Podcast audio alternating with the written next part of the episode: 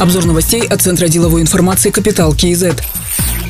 С мая текущего года для предпринимателей Алматы запустят единую систему управления. Это позволит собрать всю необходимую информацию и подать заявки на господдержку в одном окне. Сервис подбора мер господдержки будет запущен в пилотном режиме на сайте msb.kz. Предпринимателю надо ввести БИН компании, после чего сервис отобразит программы, в которых компания может участвовать. Затем надо будет выбрать программу и отправить заявку. С предпринимателем свяжется администратор или кредитор выбранной программы и поможет с оформлением документов. Пока проект действует только для предпринимателей Алматы и включает 14 программ программ поддержки.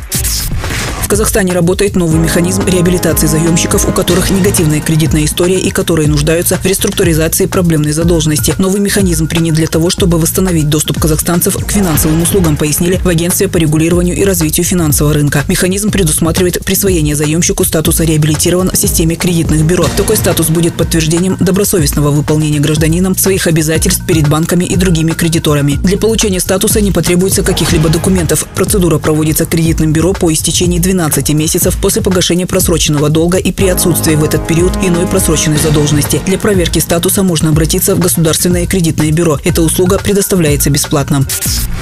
Кордайском районе Жамбылской области построит новый горно-металлургический комбинат. Проект при поддержке Казахинвест реализует германская компания Монтера Групп. Здесь предполагается добывать и перерабатывать до 5 миллионов тонн руды в год. Реализация проекта рассчитана на три этапа до 2049 года. Общий объем инвестиций составит 810 миллиардов тенге. По словам инвесторов, на предприятии планируют производить золото в сплаве Доре. Отметим, по действующему законодательству существует запрет на вывоз драгоценного металла за рубеж. Добычу на участках Каратас-Майбулакской площади будут вести на открытом карьере, который переходит в подземные горные выработки.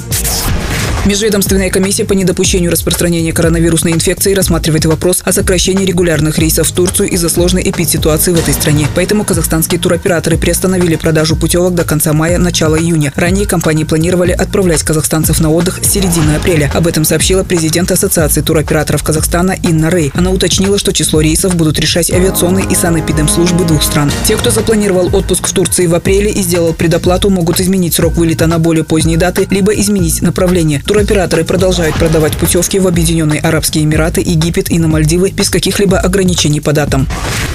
Авиационная администрация Казахстана и Комитет гражданской авиации готовят изменения в законодательство по использованию воздушного пространства страны, в том числе по вопросам беспилотных летательных аппаратов и беспилотных авиационных систем. В новых правилах определят типы беспилотников, конструкции, производства и техническое обслуживание которых подлежат сертификации. Также будут прописаны требования по поддержанию летной годности беспилотников, требования к системам дистанционной идентификации по диапазону частот, состав передаваемой информации. Принять поправки планируется до конца 2021 года.